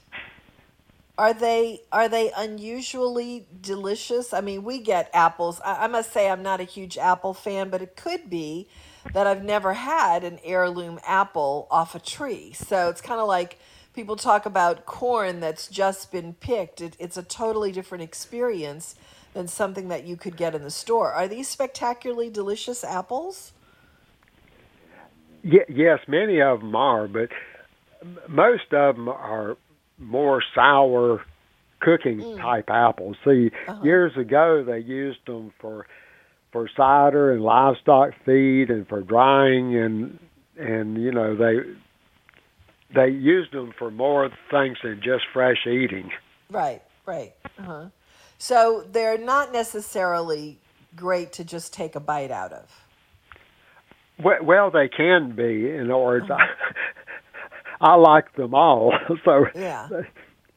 you know they they don't have to taste just like the Honeycrisp. Uh huh. Do you um do you you don't pick them yourself? Do you do you have someone who comes and helps you to pick these? And what do you do with them after you've picked them? Well, uh, uh, do you have your own, like, stand or something out front of, no, of no, your place? No, no. Like I said, I I don't sell apples. I mean, I just I give I give a bunch uh-huh. away. Yeah, and and and that's it. And the rest of them just sort of fall off the tree. Yeah, yeah, yeah. Some do, and the oh, deer get them, and uh huh. Okay. Um, and and so when you give these these saplings to people, I mean, how does a like I would assume that you would give a sapling to, this is not a money-making operation for you. This is a preservationist thing, right? Well, no, I, I sell apple trees because you, you have to, you know, ship them and there's cost to doing this. Yes, of course. Uh-huh. I mean, uh-huh. if do you have do you if, have a website or something counted, if somebody if wanted to buy some of these trees? If you fairly counted all the time and miles that I have driven, yeah, um, right. is is like I, I have two Subarus. One of them's the doggy car now, and they, they both have over three hundred sixty thousand miles on them. Oh, so wow. I put a lot of miles on. Uh-huh. Do you uh, do you have children who are interested in keeping this going, or is this just your thing? Well, it's, it's just my thing. I have one son, but he, he lives five hours away, and uh, mm-hmm. I'm I'm hoping, you know, that it'll be a good enough business that somebody at some point will want to take it over and continue it as a business. Mm-hmm. But but I've also uh, donated to trees to preservation orchards, and uh, and when I was very rapidly finding them, I also gave free cuttings to uh, other people that were growing uh, heritage ap- or had heritage apple bi- tree businesses, and mm-hmm. and I've there are other lot. heritage apple tree businesses. I'm sorry, what was that question? There are her- other heritage apple tree businesses. Is that a common? Oh, oh yes, yes, but oh, okay. What? I guess my distinction is that they they haven't spent all those hours of looking for them like I have, and yeah, I, and the I reason just, not, it's not a money making thing. Right, right. The, Pure passion. Yeah, passion yeah, is the yeah, way to go. It, if you it, if you it, have that passion, you should definitely explore it. Can you stay? Do. Can I keep you another five minutes or so? Because I want to give you an opportunity to say how someone could get a hold of you, or, you know, maybe okay, buy sure. some cheese. I, I can spend more time than that, sure. Okay. I'd be glad to. All right. We have Tom Brown on the line. He is calling from North Carolina, where, as you can see, it's sort of a home base for an apple preservationist business, where he's got heirloom apples that he is collecting and uh, selling the trees for. Uh, we'll be back. It is three thirty, time for the Louisiana Radio Network News. Louisiana Radio Network, I'm Jeff Palermo. There are many tired L S U fans today after watching the Tigers baseball team beat Oregon twice, once on Sunday and then again last night to advance to the Super Regionals. Pitcher Landon Marceau started Friday's loss to Gonzaga, but came back last night to get the win in relief. They wanted me on the mound, and after the, we had won, they had told me uh, nobody else we wanted on the mound, you know, and that, that means a lot to me. The Tigers will head to Tennessee for a Super Regional Series. Game one versus the Vols is Saturday night. A bill to ban drivers from holding their cell phones while driving failed by one vote on the Senate floor. Covington Senator Patrick McMath tried to make the case that it would cut down on distracted driving, but Franklin Senator Brett Allain did not buy the argument. Our very own Senator Mills uh, just recently experienced an accident in which the driver was distracted and merged into his lane, and thankfully he's okay. But this is um, this is consistent. No matter what it is, they're going to be careless people out there. L R N. If you are experiencing abuse, there are hundreds of advocates like me ready to help you make the best decision for you and your family. No matter your age, race, financial status, or gender, domestic abuse does not discriminate, and neither do we. Let us help you take the first step toward a better future. Call eight eight eight, four one one, one three three three. It's free, confidential, and available twenty-four hours. That's eight eight eight, four one one, one three three three. This is for those who always show they care, who told their kids everyone twelve and older is eligible for a COVID vaccine, those who explained to their cousins that vaccines prevent nearly one hundred percent of hospitalizations and deaths from COVID nineteen. This is for the ones protecting those they love. Thank you. We can do this. Find vaccines near you at vaccines dot gov, paid for by the U S Department of Health and Human Services. The Edwards Mortgage Group, the Mason Collective, NOLA Title Group, and ARC Insurance Consultants are the ones to call on for all of your home needs. Whether it's mortgages, closing, sales, or insurance, they take care of your home needs, and now they've come together to help take care of the needs of our beloved New Orleans music community by partnering with Bougainvillea Productions and Soul Project NOLA for Fridays from the Funky Uncle. Fridays from the Funky Uncle is a free webcast live from the one-of-a-kind Mardi Gras float, the Funky Uncle Lounge, that features New Orleans musicians playing live music combined with interviews and outreach news to raise money for the entertainment community of New Orleans that have been impacted by COVID nineteen. You can join in the funky fun time by simply going to w w w dot funky uncle dot live every Friday night at seven p.m. Coming to the Funky Uncle Lounge, June fourth, it's David Batiste and the Gladiators. And on June eleventh, Mia Borders. For more information on how you can support Fridays from the Funky Uncle, go to funky uncle dot live. You make me feel so young. Yes, indeed. Thank you, Tom. And we go to the other Tom, Tom Brown, who is with us talking about apples okay. today. All right, so have you ever thought about doing a book? I mean, are you working on a book? This would be a good book, uh, I think. Y- yes, I am slowly. I actually okay. have a dedicated computer sitting right beside me that's intended okay. for my book, but uh, I mean, hopefully someone, it will happen. Someone could, you know, one of these people that you, one of your newspaper people close by, you might be able to get someone to do that, because I think this ought to be a book, because it's it's it's historical and it's fascinating, and I think that it would be a pity for it to all just, you know, go by the wayside. So if a person wanted to order some apple trees or just get a hold of you, uh, what should they do? Well, the best thing would be to go to my website, which is apple search dot org. A P P L E S E A R C H dot O R G. And, okay. w- while, you know, it'll have my contact information. And w- while they're there, they might want to read some of the newsletters. I write a newsletter every year. And, you know, I'll tell about the apples I found, but the newsletter will also have uh, uh, stories, you know. Uh, mm-hmm. One year, well, year so good. It was you about, could, you've sort of halfway at your, your book's sort of halfway written already. Well, you know, like one year it was about ghost stories that I've encountered and uh, uh, animal stories and about my dog and you know, mm-hmm. th- and and like right now I'm collecting uh, moonshine stories and.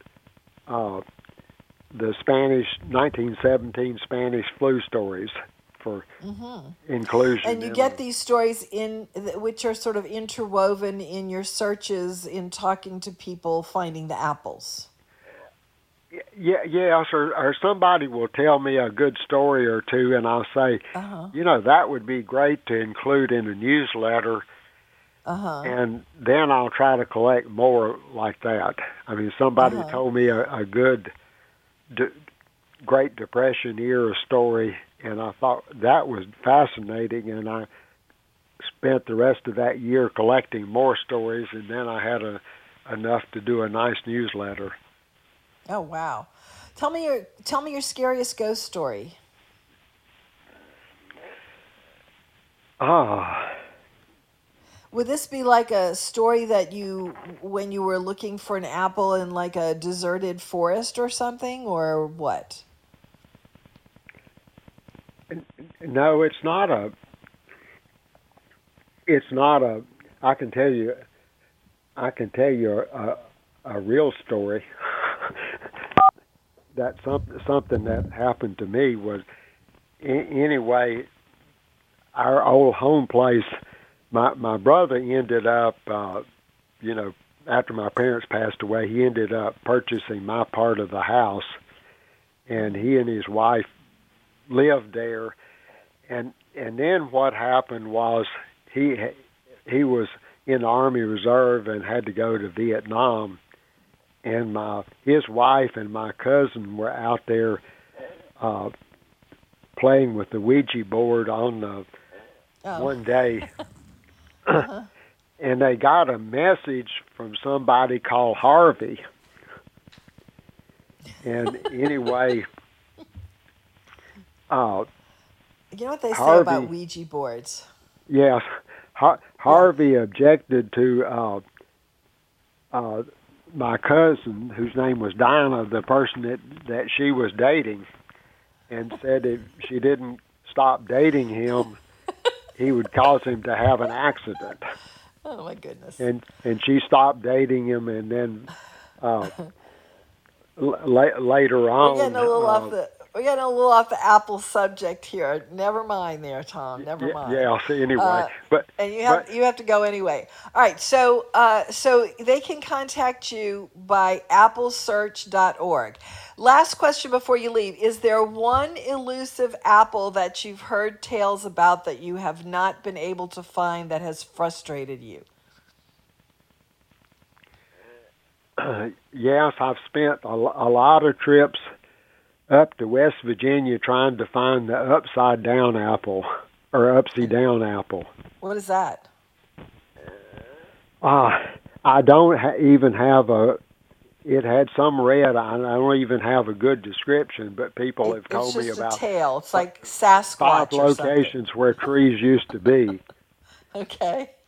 All right, I'm going to look up apple search dot org because I'm a I'm really intrigued by this uh, whole tale of of lost apple trees and um, seven the fact that you have seven hundred different varieties of heirloom apples. Just the whole scope of it is intriguing to me. So I'm definitely uh, going to to check out the website. It's called apple search dot org. All right, Tom, I appreciate you being with us. Thank you very much. We'll, well let you and go. That ghost story that I started to tell, it's in more detail in one of the Oh, good. Oh, okay. Okay, good. There's, there's a lot more to it. Okay. All right. Yeah, we didn't, we didn't really have time for it. All right. Thank you, Tom. Appreciate it.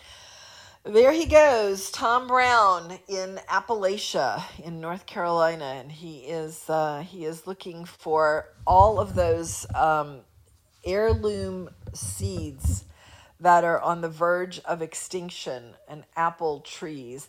I would say we should order some apples from him, but you know, we don't grow apples here. It's not the right climate.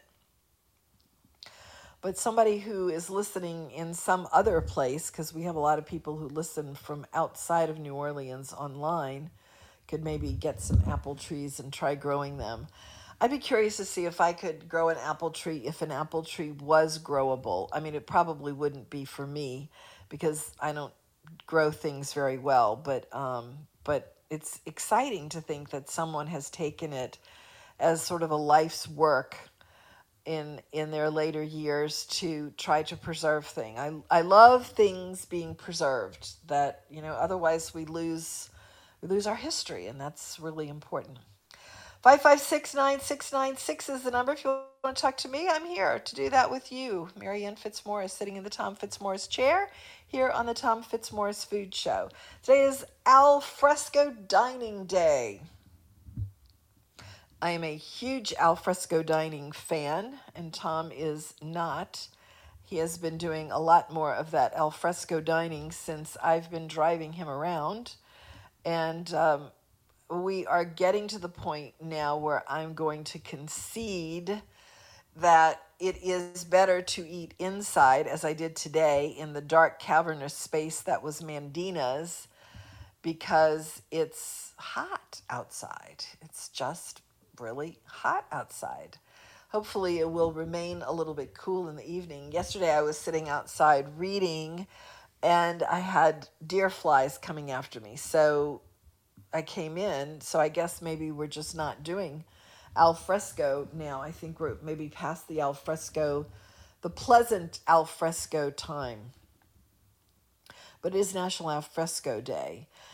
As I mentioned earlier, Tom and I had lunch at Mandina's, the North Shore version of Mandina's, which is a different vibe from the South Shore version, but the same recipes and same um, food and same Um, quantity of fried items, and uh, we and I liked it. I mean, I thought it was fine for what it is. You know, a, a big pile of fried stuff.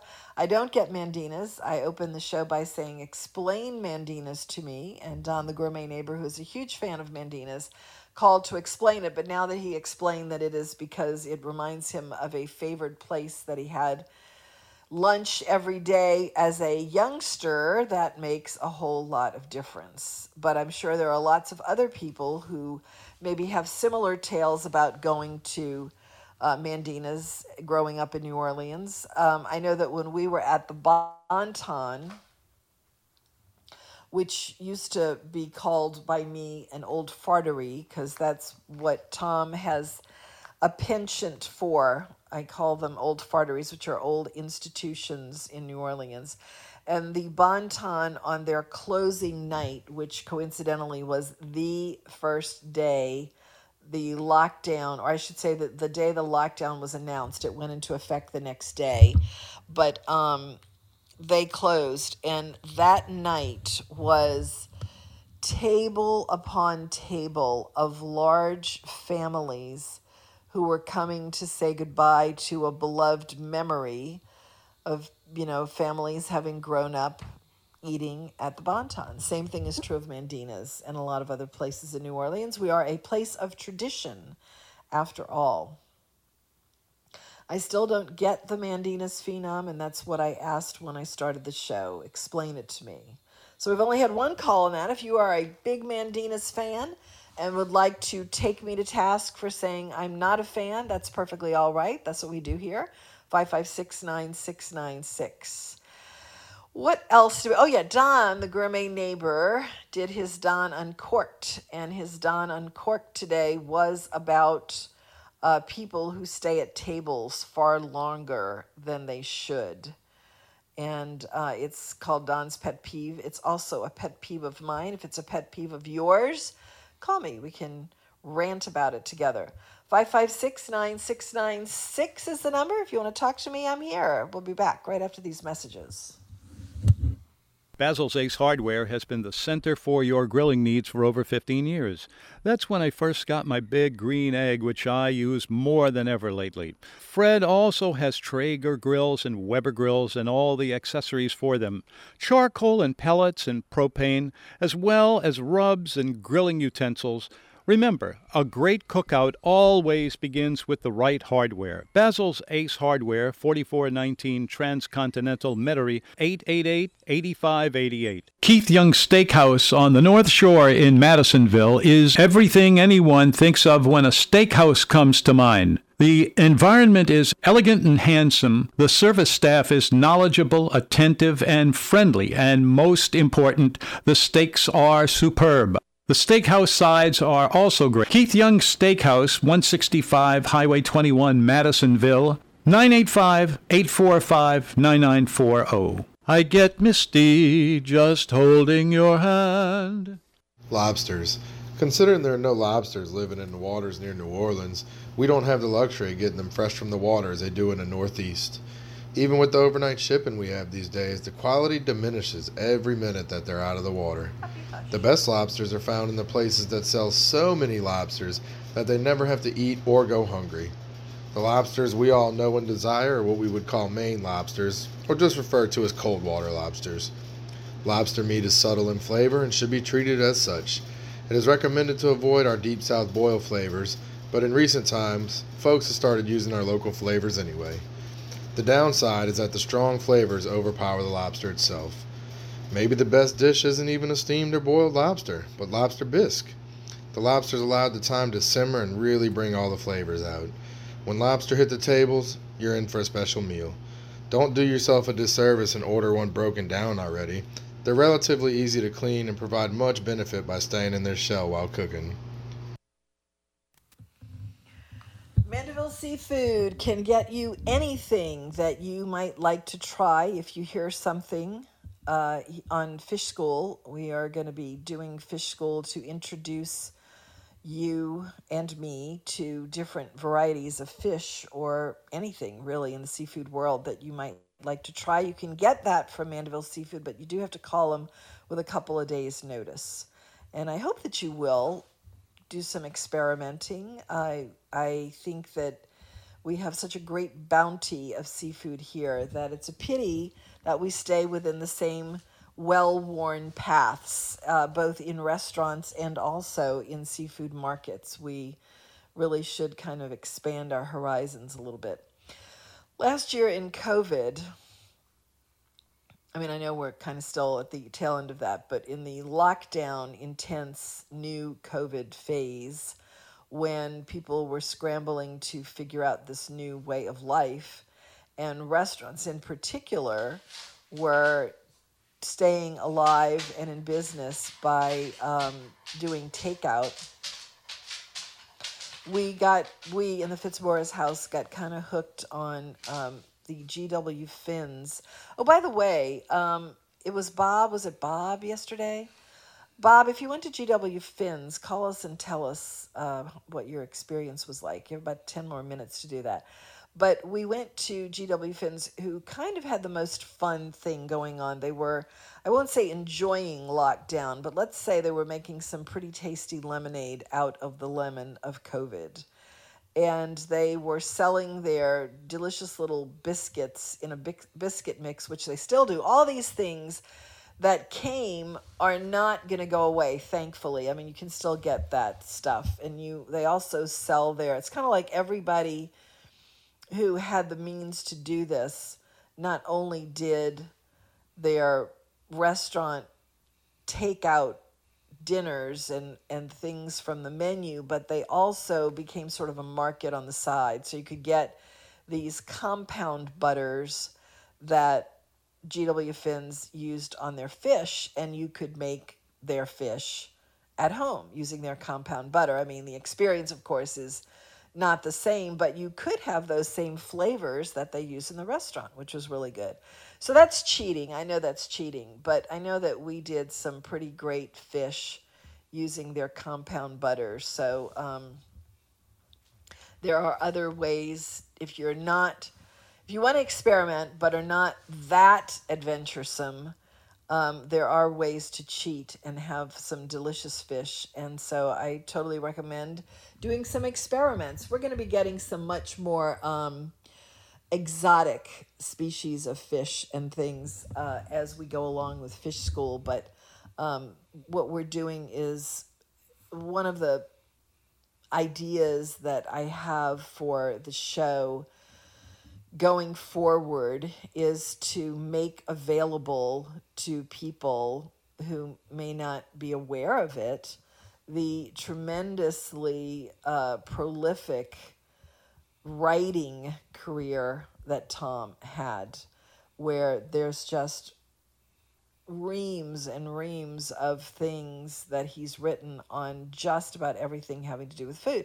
So there's this series of seafood pieces that he wrote, and so that's what we're using for Fish School, and there'll be a lot of that throughout the show as we continue to develop it. But um, but Mandeville Seafood is uh, working with us on keeping that sort of thing available, and it's called Fish School, so you'll be hearing that uh, regularly. five five six, nine six nine six is the number. If you want to talk to me, here I am. We were talking yesterday a little bit about uh, margarine, which I really, really hate and should think should actually be banned from restaurants, and am so intrigued that there are not only an occasional restaurant, but a lot of them that still use margarine. I mentioned one today with the The telltale sign of margarine to me is a sort of translucent yellow grease thing going. And I talked about the garlic bread, which I thought was exceptionally good. And I was glad that I couldn't really get past the fact that it looked like margarine and in fact was margarine. And it was something that kept me from eating more of it than I would have been inclined to do, because I just I just don't think it's a good idea to eat that much margarine. But um, the garlic bread today was uh, it was really garlicky, which is not only not a problem, but it is desirable as a trait in food, as far as I'm concerned. But it also had just like this real depth of flavor, which I thought was kind of interesting. I, I thought there was a lot more to it than usual. I am looking forward to some more really spectacular garlic bread this weekend. We're gonna go check out Commander's Palace, which is something we haven't done in a very long time, and not since the new chef is there. If you've been to Commander's Palace lately and have some tips for us, I would like to hear them. We have not had the cooking of Meg Bickford, who succeeded Tori McPhail in the ki- in the kitchen at Commander's, and um, I will be very interested in seeing how that has carried on, because she was sort of a right-hand person to him, and uh, usually right-hand people continue in the same vein, although usually at that level you have a chef who has a particular style and a way that they interpret everything they do. And then another chef will come in, and it's almost like an artist. So it's not going to be the same. And yet there are people who are expecting things to remain the same. So it's kind of a really tricky dance that I think a restaurant has to do. And most of them execute it beautifully, but um, it, it is interesting. I think maybe one of the the most difficult chefs to follow uh, would be Slade Rushing, who had a truly unique approach to everything.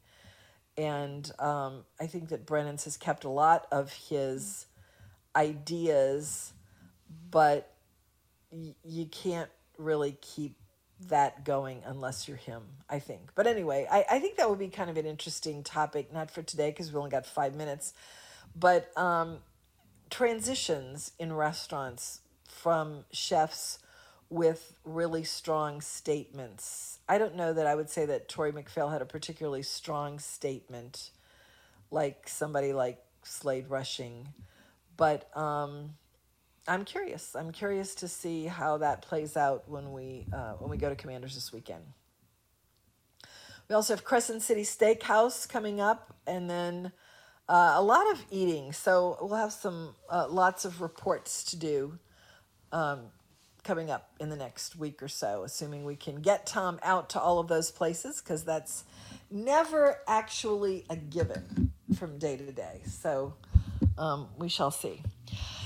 We are celebrating on W G S O seventy-five years of being the community voice of the Crescent City, of being the only news talk station that is locally owned and operated, and most recently of being a five oh one c three corporation as stated by the I R S. And so because of that, it is a seventy-five year anniversary. And it is marked by a seventy-five for seventy-five campaign, which is a uh, fundraising event. And we would love for you to go to our website, which is new and lovely, W G S O dot com. You will see a, well, you'll see all the shows and, you know, who's doing what at what time. But you will also see this yellow button that's kind of easy to spot, and it says donate. And if you click that button and make a donation, it will be tax deductible because it is a five oh one c three charity now. This is going to be going on all year, all through twenty twenty-one. It's the seventy-five for seventy-five campaign. We hope by raising seventy-five thousand dollars, there will be a lot of improvements across the board at the station. And we absolutely hope that you will do that and uh, kind of help us to improve the product that we then offer to you. W G S O dot com. Please go visit and make a donation. On the food show, in the Tom Fitzmorris world, we have our own platform. It's called no menu dot com. That's N O M E N U dot com. That is where you will find the food show. If you have missed a portion of the show and would like to go back and find it, you go to no menu dot com. Click on the food show. The podcasts are up there. We also have four hundred some odd recipes that Tom has collected and invented and put together himself. I think they're pretty much all like that. They've all been gathered through his extensive work in the kitchens, doing television and radio interviews with chefs, and just by osmosis, you know. There's four hundred of them there in the recipe section. There's also a tremendous archive of old restaurants, extinct restaurants, old menus, oh gosh, all kinds of things. Over fifty years, a body of work accessible to you on no menu dot com. So please go visit it. We'd love for you to sign up for our newsletter, which comes out twice a week. It has things like the Almanac, which we use as a blueprint for the show. It's got uh, all of the things that I just mentioned, plus a dining diary and specials in restaurants around town, like the Ralph special lunch and all the different things that are happening each week in town in the restaurant world. That's nomenu dot com, N O M E N U dot com. Please also follow us on our Instagram page. It's called At the New Orleans Menu. We would love for you to join us there. We would love for you to tell someone about the show. It is not going to change your life in any great way, but it'll make you happier for two hours a day. You don't have to listen to all the other stuff that's out there because it's kind of dark. We just like to talk about the way peaches smell and wonderful things like heirloom apples. That's it for us. Tim McGalley is up next with the Dine, Wine, and Spirits Show. It's four o'clock, W G S O New Orleans. Good night. U S A Radio News with Tim Berg. The C E O of Colonial Pipeline is telling lawmakers he's deeply sorry for the impact the ransomware attack had on